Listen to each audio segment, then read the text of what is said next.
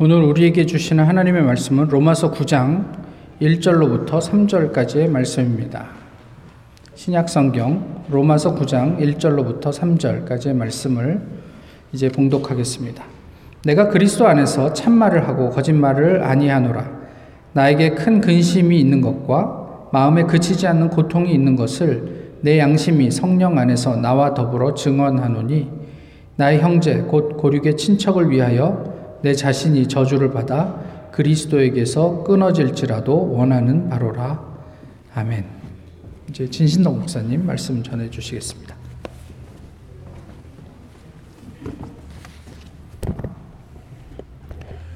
저는 사도 바울의 절절한 민족 구원에 대한 고백을 읽을 때마다 생각나는 시가 있습니다. 아, 여러분도 잘 아시는 상록수를 쓴 심훈이 1930년대에 쓴 그날이 오면이라는 시입니다. 아, 잘 보이실지 모르겠는데 제가 아, 낭송하겠습니다. 그날이 오면 그날이 오면은 삼각산이 일어나 더덩실 춤이라도 추고 한강물이 뒤집혀 용소숨 칠 그날이 이 목숨이 끊기기 전에 와 주기만 할 양이면 나는 밤하늘에 나르는 까마귀와 같이 종로의 인경을 머리로 들이받아 울리오리다. 두개골은 깨어져 산산조각이 나도 기뻐서 죽사오매 오히려 무슨 한이 나무오리이까. 그날이 와서 오 그날이 와서 육조 앞 넓은 길을 울며 뛰며 뒹굴어도 그래도 넘치는 기쁨에 가슴이 미어질 듯 하거든. 드는 칼로 이 몸에 가죽이라도 벗겨서 커다란 북을 만들어 들쳐매고는 여러분의 행렬에 앞장을 서오리다. 우렁찬 그 소리 한 번이라도 듣기만 하면 그 자리에 거꾸러져도 눈을 감겠소이다. 여러분, 우리가 왜 예수 믿습니까? 구원 얻기 위해서. 우리가 죽고 난 다음에 허무하게 영영 사라져 버리거나 지옥에 떨어지지 않고 하나님 나라에서 하나님과 더불어 우리의 육신의 모든 불완전한 것을 벗고 온전한 몸으로 거듭나서 영원토록 하나님을 예배하고 찬양하고 성도들이 아름다운 교제를 나누는 그 소망을 가지고 오늘 날씨는 좀 춥지만 세상에 다른 오락을 즐기지 아니하고 이 자리에 나오지 않았습니까? 그런데 사도 바울은 자기가 자기 동족의 구원을 위해서라면 하나님께 저주를 받아서 예수 그리스도에게서 완전히 끊어지더라도 원하는 바라고 고백했습니다. 뜬금없이 로마서의 그 8장 마지막 절까지 보면 그 유대의 하나님께서 주신 그 언약과 율법 그런 것들에 대해서 설명을 하면서 우리가 지금까지는 율법을 준수함으로 구원을 얻는 줄 알았지만 오직 의인은 믿음으로 말미암아 구원 얻는다는 그 진리를 논리적으로 설명을 하다가 갑자기 이런 민족 구원을 향한 절절한 고백을 하는 까닭이 무엇입니까?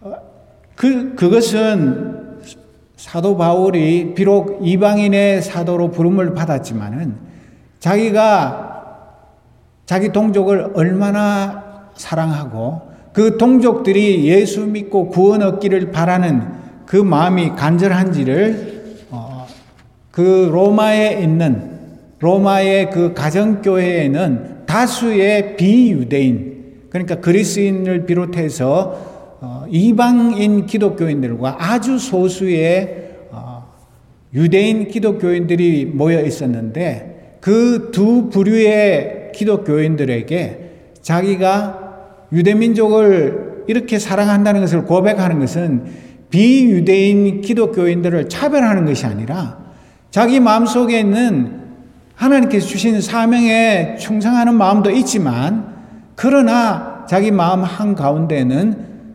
동족 이스라엘의 구원을 바라는 마음이 간절하다는 것. 그것을 호소하고 있습니다. 바울 사도는 유대민족으로 태어난 자부심과 사랑이 유별난 사람입니다. 여러분들, 우리가 미국에 살고 또 미국 시민권을 가졌다고 해서 우리가 이제는 나는 미국 시민권을 받는 그 순간부터 미국 사람이야. 나는 대한민국이 망하든 말든 아무 상관이 없어. 그건 이미 내가 충성할 조국은 미국이기 때문에 나는 미국 사람이야. 그렇게 생각하는 분 혹시 있으십니까? 저도 미국 시민권자지만 절대 그렇지 않습니다. 저는 자나깨나 사도 바울만큼은 아니더라도 눈 뜨면 우리 조국에 무슨 일이 벌어졌나? 무슨 안 좋은 소식은 없나? 또 간 떨리는 그런 끔찍한 비극은 벌어지지 않았나? 눈 뜨면 제일 먼저 확인하는 것이 그것입니다. 바울 사도가 자기 동족에 대한 그런 절절한 사랑 고백을 했지만 사실은 유대 민족은 바울 사도가 이 편지를 로마서를 쓸 때까지만 해도 지질이도 못난 나라요 백성이었습니다. 아, 유대 국가가 망한 지 오래되었고 주전 588년에 남유다가 멸망하고 난 후에 계속 강대국들의 그 식민지로 있었다가 아, BC 166년에서 63년 동안 어, 하스모니안 왕조 그때 잠깐 독립했다가 그 뒤로 계속 또 식민지로 있었습니다. 참 세상에 그렇게 못난 민족이고 그러면 웬만하면 아예 나 이제 유대민족 안 할래 어, 포기할 만도 한데 이 바울 사도는 전혀 그렇지가 않았습니다. 아, 그래가지고 이 유대 민족들이 실제로 독립국가가 된 게 몇 년도입니까? 언제 독립했죠? 1948년 5월에서 간신히 독립을 했습니다. 무려 북, 아, 남 유다가 망한 지 2433년, 어, 그렇게 긴 세월 도록 어, 나라를 잃고 살다가 아, 독립이 되어 오늘에 이르고 있습니다. 그렇기 때문에 아, 많은 사람들이 그 강대국들의 통치 아래에서 이름도 바꾸고 그냥 자기 민족성도 잊어버리고 동화되어서 어, 유대 민족인지 아닌지도 모르고 살아가는 사람들이 많았지만은 사도 바울은 비를보서 3장 4절에 보면 하기야 나는 육신에도 신뢰를 둘 만 합니다. 다른 어떤 사람이 육신에 신뢰를 둘 만한 것이 있다고 생각하면 나는 더욱 그러합니다. 나는 난지 여덟해 만에 할례를 받았고 이스라엘 민족 가운데서도 베냐민 지파요. 히브리 사람 가운데서도 히브리 사람이요. 율법으로는 바리새파 사람이요. 열성으로는 교회를 박해한 사람이요. 율법의 의로는 흠 잡힐 데가 없는 사람이었습니다. 자기는 유대인이요. 또 그 중에서도 바리새인 중에 바리새인이다. 그것에 대한 자부심이 누구보다도 강한 사람이었습니다. 그리고 고린도후서 11장 22절 보면 그들이 히브리 사람입니까? 나도 그렇습니다. 그들이 이스라엘 사람입니까? 나도 그렇습니다. 그들이 아브라함의 후손입니까? 나도 그렇습니다. 아무리 나라는 망했고 언제 독립할지 해방될지 꿈도 꿀 수 없는 그런 상황이었지만 그러나 그의 그 민족적인 자부심은 대단했습니다. 왜 그렇습니까? 로마서 9장 4절 5절에 보면 내 동족은 이스라엘 백성입니다. 그들에게는 하나님의 자녀로서의 신분이 있고 하나님을 모시는 영광이 있고 하나님과 맺은 언약들이 있고 율법이 있고 예배가 있고 하나님의 약속들이 있습니다. 족장들은 그들의 조상이요 그리스도도 육신으로는 그들에게서 태어나셨습니다. 그는 만물 위에 계시며 영원토록 찬송을 받으실 하나님이십니다. 아멘. 아무것도 없지만 그러나 하나님과 이 이스라엘 백성들 간에 맺은 그 언약이 있고 하나님의 사랑이 있고 구체적으로 율법이 있기 때문에 어, 이 사도 바울은 그 식민지 치하에서도 민족 사랑, 민족 구원에 대한 열망을 어, 멈출 수가 없었던 것입니다. 오늘 본문을 현대어 성경으로 다시 한번 읽겠습니다. 로마서 9장 1절에서 3절인데 어, 뉘앙스가 조금은 다를 것입니다. 나의 결의 이스라엘 사람들이여 나의 동족 유대인들이여 여러분이 그리스도께 나아가기를 내가 얼마나 원하고 있는지 여러분은 모를 것입니다. 나는 여러분들 때문에 밤낮 마음이 무겁고 슬픔으로 가슴이 찢어지는 것 같습니다. 만일 나의 영원한 파멸이 여러분에게 구원을 가져올 수 있다면 나는 차라리 그 편을 택할 것입니다. 이것이 단순히 거치로라 하는 말이 아니라는 것은 그리스도께서도 아시고 성령께서도 아십니다. 이렇게 고백합니다. 이런 믿음을 사도 바울만 가진 것이 아니라 우리 한국 초대교회 성도들도 가졌었고 한 예를 들자면 안중근 대장인데 그분은 독립군 대장이었기 때문에 의사, 열사 그렇게 부르는 것보다 정확한 명칭은 안중근 대장인데 그분이 가톨릭 신자인데도 불구하고 왜 이 또 히로부미를 저격해서 암살했습니까? 그것은 자기 하나가 그리스도에게서 끊어지는 한이 있어도 내 민족의 해방과 독립을 위한 것이라면 내 한 몸은 저주를 받아도 좋다는 그런 각오와 결심으로 그런 의거를 행한 것입니다. 그리고 실제로 한국 가톨릭 교회에서 파문을 당해서 어, 복권된 지가 얼마 되지 않습니다. 그런 것처럼 우리 앞서간 신앙의 선배들은 사도 바울만 그런 것이 아니라 나라를 잃고 조국이 캄캄한 암흑 속에 살아가게 되었을 때에도 이 바울의 민족 사랑의 고백, 그것을 이어받았던 것을 알 수 있습니다. 아, 그는 유대교 바리새인이었을 때는 유대교의 슈퍼스타였습니다. 모든 사람들이 바울을 칭찬하고 바울이 오늘은 또 어떤 놀라운 일을 행할 것인가, 또 얼마나 많은 기독교인들을 체포해서 그 개종을 시키거나 아니면 처형을 했는가. 그런 뉴스에 늘 귀를 기울이고 있던 그런 슈퍼스타였는데 크리스찬이 되고 난 다음에는 하루아침에 유대교 공적 1호가 되고 말았습니다. 그래서 그는 말로 다 할 수 없는 모진 박해와 살해의 위협 속에서 살았습니다. 바울은 유대교의 악독한 변절자요, 배신자로 낙인 찍혔습니다. 그래서 심지어는 사도행전 23장에 보면 40명의 바울 살인 특공대를 조직해가지고 그 사람들이 바울을 처형하기 전까지는 먹지도 마시지도 않겠다. 그런 각오와 결심을 가지고 바울을 죽이기에 혈안이 되었던 그런 사실도 기록되어 있고 나중에 예수 믿고 자기가 그토록 박해하던 그 그리스도를 증거하기 위해서 자기의 전부를 바쳤는데도 불구하고 베드로 사도를 비롯한 예루살렘 교회의 사도들과 성도들에게 오해를 받고 저거 혹시 스파이 아니야? 괜히 그 회심했다고 그래 놓고는 우리를 일망타진하기 위해서 어, 거짓말로 우리 속에 숨어 들어온 자가 아닌가 그런 의심까지 받았습니다. 그런데 로마서 10장 1절에도 보면 형제 자매 여러분 내 마음의 간절한 소원과 내 동족을 위하여 하나님께 드리는 내 기도의 내용은 그들이 구원을 얻는 일입니다.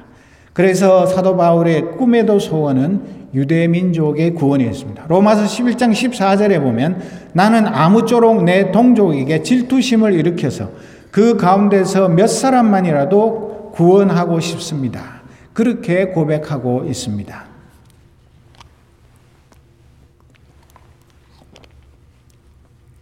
바울은 하나님이 택하신 이스라엘 백성들이 언젠가는 구원을 받을 것이라는 확신을 가졌다고 로마서 11장 여러 곳에서 말하고 있습니다. 택함 받은 백성들에게 최선을 다하여 복음을 전하는 길을 원한다고 말합니다. 그래서 고린도전서 9장 16절에 보면 내가 복음을 전할지라도 그것이 나에게 자랑거리가 될 수 없습니다. 나는 어쩔 수 없이 그것을 해야만 합니다. 내가 복음을 전하지 않으면 나에게 뭐가 미친다고요? 화가 미칠 것이다. 그렇기 때문에 나는 자나깨나 어, 이방인에게도 복음을 전하고 내 동족에게도 복음 전하는 일에 나를 바치고 있다고 말하고 있습니다. 그런데 안타깝게도 바울 사도의 간절한 소망은 바울이 살아있을 때에도 그리고 오늘에 이르기까지도 수적으로는 성취되지 못했습니다. 아, 제가 읽은 논문 하나에 보면 1세기에 개종하여 크리스찬이 된 유대인들이 천명도 되지 않는다고 어, 그 논문은 밝히고 있습니다. 아, 저는 아무리 그렇지만 천명은 넘지 않을까 그런 생각을 하고 있는데 어, 지금도 지금 이스라엘이 본토에 사는 이스라엘 백성들이 몇 명쯤 되는지 아십니까? 903만 명쯤 됩니다. 그런데 그 중에 어, 크리스찬이 몇 프로냐면 1.9%.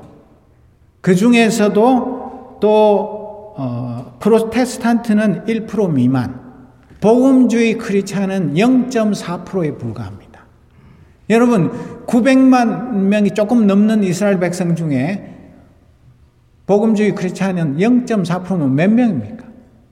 그러면 그토록 자기가 그리스도에게서 끊어질지라도 원하던 그 동족의 구원이 하나님께서 무심하기도 하시지. 지금 이 시간이 얼마나 많이 흘렀는데 아직도 그 모양 그 꼴인가? 하늘에서 바울 사도가 탄식을 하고 있지 않을까 그렇게 생각할지 모르지만 숫자가 문제가 아닙니다. 이스라엘에서는 지금도 예수 믿고 교회에 다니고 자기가 크리스찬이라는 것을 다른 사람들이 알게 되면 생명의 위협을 느끼게 되고 직장에서도 쫓겨나고 치의 법권으로 그냥 밀려나서 사람들이 그 사람을 죽여도 별로 처벌받지 않을 그런 정도의 어려움 속에서 예수를 믿기 때문에 우리처럼 교회에 그냥 와도 되고 안 와도 되고 뭐 남이야 뭐라 그러든 말든 어, 내 마음대로 믿어도 되는 그런 사람들하고는 차원이 다른 것을 우리가 알아야 합니다. 그런데 사랑하는 성도 여러분, 사, 도 바울이 그토록 소원했던 유대 민족의 구원은 그러면 어떤 모습이었을까요? 로마의 식민지 아래에 있으면서 예수를 믿어가지고 동네 사람들로부터 배척을 당하고 그러면서도 자기들끼리 가정교회에 모여가지고 신앙생활을 열심히 하고 서로 사랑하고 또 이웃에게 복음을 전하고 그래서 교인들이 조금씩 조금씩 늘어나고 개척교회가 여러 군데 생기고 그것으로 이스라엘 백성들이 구원을 얻었다고 만족했을까요? 적어도 저는 그렇지 않았을 거라고 생각합니다. 이 이스라엘 민족이 구원을 얻는 것은 당연히 정치적으로도 독립을 하고 경제적으로나 모든 면에서 마음껏 하나님을 예배하고 찬양할 수 있는 그런 모든 여건을 갖춘 상태에서 신앙생활을 하는 것. 그것을 우리가 흔히 말하는 전인 구원이라고 하는 것인데, 오늘날 많은 기독교인들, 특히 근본주의 신앙을 가진 사람들은 일제 시대 때도 그랬고, 지금도 그렇고, 그냥 나 하나 예수 믿고 착하게 살고, 뭐 나라야 어떻게 되든 별 상관없고, 그렇게 생각하는 분들도 있는데, 그것은 아닐 것입니다. 해방 직후에 우리나라 백성들이 많이 불렀던 민요가 하나 있는데 그 민요가 어, 생각나는 요즘입니다. 위에 보십시오. 뭐라고 말합니까? 미국 놈 어떻게 하라고요? 믿지 말고 소련 놈에 속지 마라. 일본 놈 일어나고 그 다음 어떻게 해요? 대놈, 대놈은 중국 놈인데 돼 나온다. 조선 사람 뭐 하라고요? 조심하라. 이게 옛날 옛적에 그냥 우스개로 들어 넘길 만한 그런 얘기가 아니라 지금 우리 한국이 처한 현실에 이 70여 년 전, 80년 전에 있었던 이 민요가 너무나 절절하게 다가오는 오늘이 아닙니까? 여러분, 우리 한국 개신교 초창기의 신앙의 선배들 중에 여러분들도 다 아실 만한 분들, 어, 난강 이승훈, 고당 조만식, 도산 안창호, 월남 이상재, 주기철 목사님, 뭐, 예를 들자면 한이 없지만은 그런 분들의 신앙이라는 것이 그냥 나 혼자 예수 믿고 우리 가족만 예수 믿고 뭐 일본이 우리나라를 괴롭히든 말든 그건 알 바 없고 그렇게 신앙생활을 하셨습니까? 그렇지 않습니다. 민족의 해방과 진정한 구원을 위해서 자기 자신의 안위를 돌보지 않고 자기 가족이 어떤 어려움을 당하더라도 끝까지 목숨을 바쳐서 내 나라 내 백성을 사랑하고 그들에게 복음을 전했을 뿐만 아니라 참다운 민주 국가를 건설하기 위해서 최선을 다했던 분들이었습니다. 그뿐만 아니라 하나님께서 놀랍게 그 젊은 사람들의 가슴 속에 어디에 있는지도 잘 모르는 조선이라는 조그만한 나라, 그 나라에 하나님의 복음을 전하고자 하는 그 뜨거운 선교에 열심을 부어 주셔서 아펜젤러, 언더우드, 헐버트, 스코필드, 포사이드 그 외에 수많은 선교사님들이 조선 땅을 찾아왔습니다. 어떤 분들은 몇 년도 살지 못해서 아내를 잃고 자신이 목숨을 잃기도 하고 자녀들이 죽기도 하고 또 그들이 선교만 한 것이 아니라 학교를 세우고 병원을 세우고 고아원을 세우고 많은 민족 지도자들을 양성하는 것 때문에 일본 경찰들의 감시를 받고 탄압을 당하고 미국의 선교 본부에서 철수하라는 명령도 받고 미국 정부에서 그런 선교는 하지 말라고 그렇게 했지만 그분들은 그런 명령에 순종하지 않고 우리 지지리도 못난 우리 조선 민족을 우리 민족보다 더 사랑해서 자기의 일생을 온전히 바쳤고 추방당했던 선교사님들이 우리 민족이 해방되고 난 다음에 다시 우리 땅에 와가지고 나는 여기에 내 뼈를 묻겠다고. 그래서 지금도 양화진 외국인 선교사 묘지에 가면 그 우리 민족을 우리 민족보다 더 사랑했던 선교사님들의 그 묘지가 있습니다. 그들의 수고와 헌신이 있었기 때문에 오늘 우리가 이렇게 편안하게 신앙생활을 할 수 있는 것입니다. 유진벨 선교사님 가족은 4대에 걸쳐서 지금도 내 조국을 위해서 대를 이어서 헌신을 하고 있습니다. 사진을 하나 보여주십시오. 이거 무슨 사진인지 안 봐도 아시죠? 이게 뭐 하고 있는 장면입니까? 세월호가 침몰하고 있는 장면입니다. 여러분, 저는 내 조국을 생각할 때 오늘의 내 조국의 현실이 바로 지금 침몰하고 있는 세월호와 같은 그런 상황이라고 생각하고 너무나 가슴이 아픕니다. 생각이 다르실 분들도 있겠고 태평성대고 지금은 윤석열 정부가 출범한 지 채 1년도 안 됐기 때문에 앞으로 내 조국이 더 승승장구하고 모든 면에서 발전할 것이다. 그런 희망을 가지신 분들도 있을 것입니다. 저도 제발 그렇게 되었으면 좋겠습니다. 그것을 위해서 날마다 기도합니다. 그렇지만은 지금 우리 조국이 처한 현실을 생각해 보면 정치적으로는 완전히 철천지 원수처럼 두 조각이 나 있죠. 경제적으로는 작년 5월 이후로 계속 무역 적자가 나고 인플레이션 때문에 사람들이 못 살겠다고 아우성이죠. 그 다음에 젊은이들에게는 그 이전보다 더 직장에 대한 그 장밋빛 꿈을 가진다거나 결혼을 해야 되겠다거나 그런 희망적인 그런 모습들은 갈수록 찾아보기 어렵고 우리 신 목사님이 몇 주 전에 설교할 때 합계 출산율이 얼마라고 설교 제목이 나왔었는데 기억하십니까? 0.80 지금은 0.78인데 더 내려가고 있습니다. 그런데도 불구하고 지금 얼마 전에 대일 외교한다고 일본에 가서 기시다 수상하고 폭탄주 마시고 일본은 우리한테 아무것도 주는 거 없는데 달라는 말 안 한 것까지 다 내어 주려고 하고 얼마 있으면 4월 달에 미국 와서 또 바이든과 한미 정상회담을 하는데 또 무슨 사고를 칠지 걱정하는 사람들이 너무나 많습니다. 이것은 제가 윤석열 대통령을 비판하는 민주당원이라서 그런 거 아닙니다. 저는 민주당도 아니고 국힘도 아닙니다. 그렇지만 여러분 생각해 보십시오. 대통령과 부인이 천공이나 견진법사 같은 그런 무당들 영향을 안 받았다고 믿는 사람이 있습니까?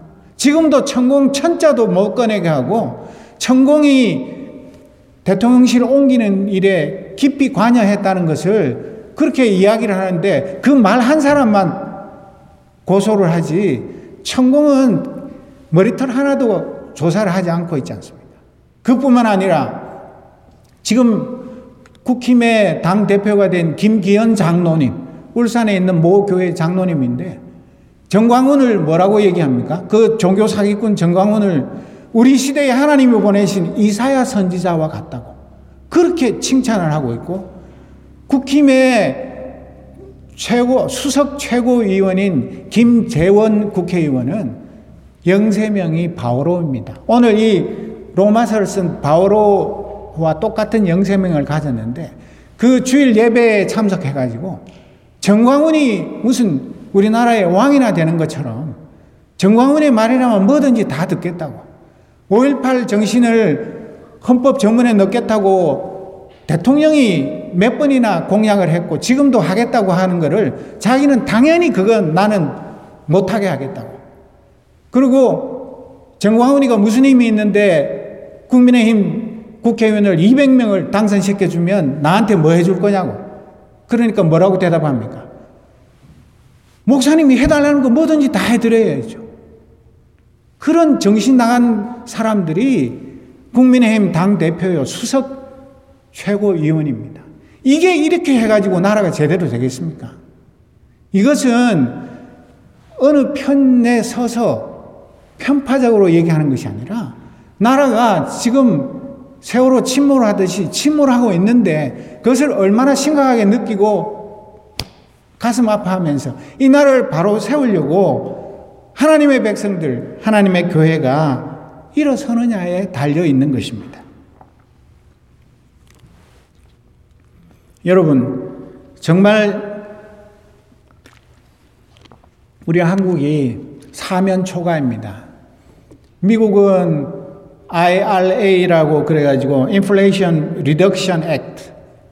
거기에 보면 우리 한국이 강점인 자동차 전기 자동차 배터리 그거에 대한 제한 조항이 있고 또 반도체 우리나라에서 삼성이나 그 SK에서 엄청난 돈을 들여가지고 미국에 현지 공장을 짓고 있는데도 우리만 엄청나게 불리한 그런 조항을 넣어가지고 우리를 압박하고 있고 전기차도 미국에서 생산한 거 아니면 미국에서 아무 혜택도 못 받게 만드는 그런 미국 정치인들도 말하는 그거는 너무했다. 그거는 깡패들이나 하는 일이라고 얘기하는 그런 일들이 벌어지는데도 속수무책으로 당하고 있으면서 그저 미국이 시키는 대로 말하기도 전에 먼저 퍼줄 게 없는가 그것을 생각하고 있지 않습니까?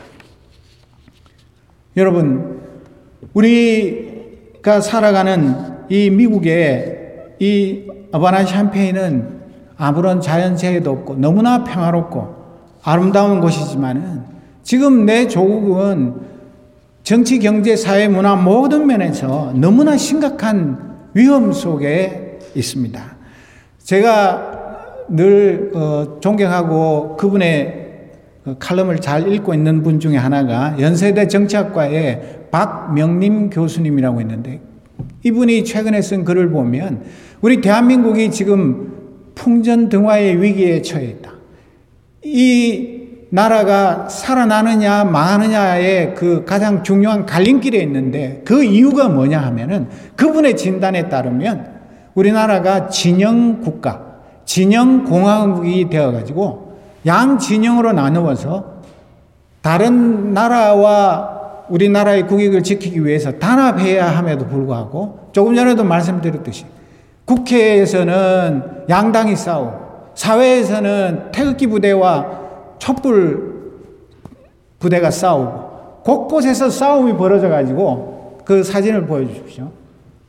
이게 박근혜 탄핵 때 그 집회하는 장면인데 그 이후에도 지금도 우리의 가슴 속에도 둘로 나누어져 있고 우리 가족들 사이에도 의견이 나누어져 있고 교회 안에도 똑같이 나와서 예배 드리지만 태극기 부대인지 촛불 쪽인지 이래가지고 그냥 인사도 잘 안 하고 밥도 같이 안 먹고 그래 가지고 어떻게 한 교회의 성도라고 말할 수 있겠습니까? 교회가 사회가 진영 국가가 되고 진영 공화국이 되어서 두 쪽이 나서 침몰할 지경이면 교회와 하나님의 백성들은 말씀 안에서 서로를 이해하고 존중하고 서로를 세워주면서 서로 배워서 이 나라를 어떻게 사랑해야 할 것인가에 의견의 일치를 봐야 하는데도 불구하고 거의 90%의 태극기 부대 교회와 10%도 안 되는 촛불 교회로 나누어져 가지고 이게 도대체 서로 화합할 기미가 보이지 않습니다. 그렇기 때문에 정치를 잘못해서도 나라가 위험하지만은 더 큰 문제는 한국 교회와 하나님의 백성들이 한국 안에서도 그렇고 해외에 있는 한국 교회도 마찬가지인데요.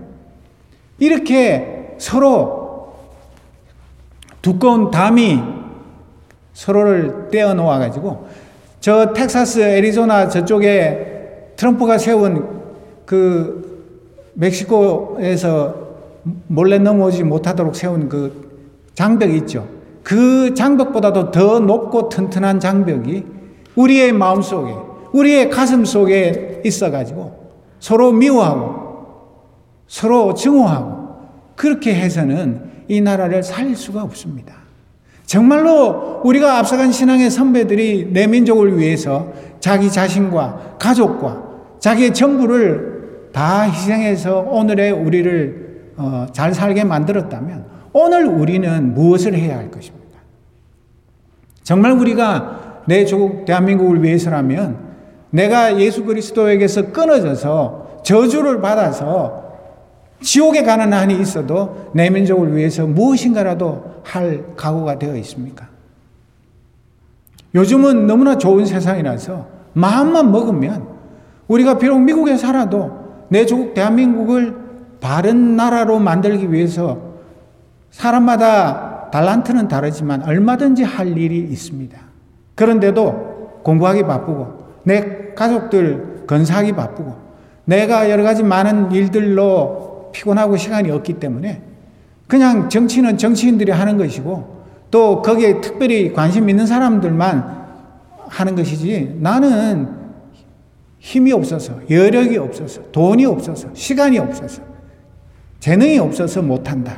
그렇게 핑계하고 말 것입니까? 사랑하는 성도 여러분, 정말 우리 나라가 세월호처럼 침몰해 가고 있다면 무슨 수를 써서라도 그 속에서 수상되고 있는 내 동족을 건져내어야 하지 않겠습니까? 그 방법은 하나님의 말씀 속에 다 담겨 있고 우리가 진심으로 사도 바울의 마음과 우리의 마음이 하나가 되기만 하고 우리 주님의 교회 성도들의 마음이 예수 그리스도 안에서 하나가 되기만 하면 하나님께서 우리에게 신령한 지혜를 주시고 우리를 통해서 우리 지역 사회와 또 멀리 있지만은 가까운 우리 대한민국에 우리가 정말로 하나님의 백성으로서 소금과 빛의 사명을 감당하고 우리 민족이 올바른 길로 걸어가는 일에 우리가 작은 촛불이 될 수 있지 않겠습니까? 사랑하는 성도 여러분, 지금 마지막 골든 타임인지도 모릅니다. 더 늦으면 침몰하고 나면은 꺼내봐야 아무 소용이 없습니다. 지금 그 목포에 그거 뼈다귀만 남은 세월호 세워놨지만 그걸 보고도 아무런 교훈을 얻지 못했기 때문에 작년에 이태원 참사가 일어난 거 아닙니까? 지금 늦기 전에 우리나라를 바로 세우지 않으면 아무도 우리나라를 도와줄 사람 없습니다. 일본이 우리를 도와주겠습니까? 미국이 우리를 도와줍니까? 천만의 말씀입니다. 천만의 말씀입니다. 우리가 스스로 우리나라를 바로 세우지 않으면 이 지구상에 아무 나라도 우리를 도와주지 않습니다. 우리가 바로 섰을 때 우리를 도와주는 것입니다. 우크라이나 보십시오. 우크라이나가 사흘도 안 돼서 망할 것 같았지만은 왜 1년이 넘도록 버팁니까? 해외에 있던 우크라이나에 힘 있는 남자들이 수많은 사람들이 내 조국 살리겠다고 전쟁터로 달려가고 그 우크라이나에 있던 남자들도 자기 부인과 아이들은 피난을 보냈지만은 자기들은 결사각오를 하고 싸우기 때문에 온 세계가 우크라이나를 도와서 지금도 버티고 있는 것입니다. 우리도 마찬가지입니다. 우리가 진정 우리 민족을 사랑하고 우리 민족을 위해서 내가 할 수 있는 최선을 다할 때만이 하나님께서 우리를 도우시고 다른 나라들도 우리를 도와줄 것입니다. 이것을 잊지 말고 정말 이 비상한 시국에 정의구현 전국 사재단에서는 시국 미사를 드린다고 하는데 그런 거를 우리가 참석은 못해도 우리의 마음속에 내 조국 대한민국 하나님 살려주십시오. 우리에게 지혜를 주십시오. 우리에게 열심을 주십시오. 우리가 진정으로 민족을 사랑하는 마음, 그것은 우리 민족만 잘 먹고 잘 살아야겠다는 것이 아니라 우리 민족이 바로 살아서 다른 어려움을 당하는 수많은 사람들을 돕기 위해서 우리 민족이 살아야 합니다. 그런 민족을 향한 뜨거운 기도가 저와 여러분에게 있기를 소원합니다. 기도하겠습니다. 하나님 아버지, 나 자신이 이렇게 편안하게 예수 믿는 것, 내가 잘나서가 아니요. 오직 하나님의 놀라운 은혜와 사랑이요. 앞서간 신앙의 선배들의 희생 덕분인 것을 한시도 잊지 않게 하옵소서. 침몰해가는 내 조국 대한민국을 살려주옵소서. 너무 안일하게 강 건너 불보기로 구경만 하던 우리의 게으름과 무신경함을 용서하여 주옵소서. 지금이라도 우리의 마음이 하나가 되고 사도 바울의 마음속에 있었던 그 뜨거운 민족 구원의 열망이 나와 우리 교회의 열망이 되게 하옵소서. 그리하여서 비록 힘은 연약하고 작지만은 우리를 통하여서 새로운 바람이 일어나고 새로운 회개와 부흥의 불길이 일어나게 하셔서 우리를 통하여 내 민족이 바로 서고 내 민족이 온 세계에 하나님의 구원의 빛을 비추는 아름다운 민족으로 거듭나게 하옵소서. 예수 그리스도의 이름으로 기도드립니다. 아멘. 찬송가 582장 함께 부르시겠습니다. Música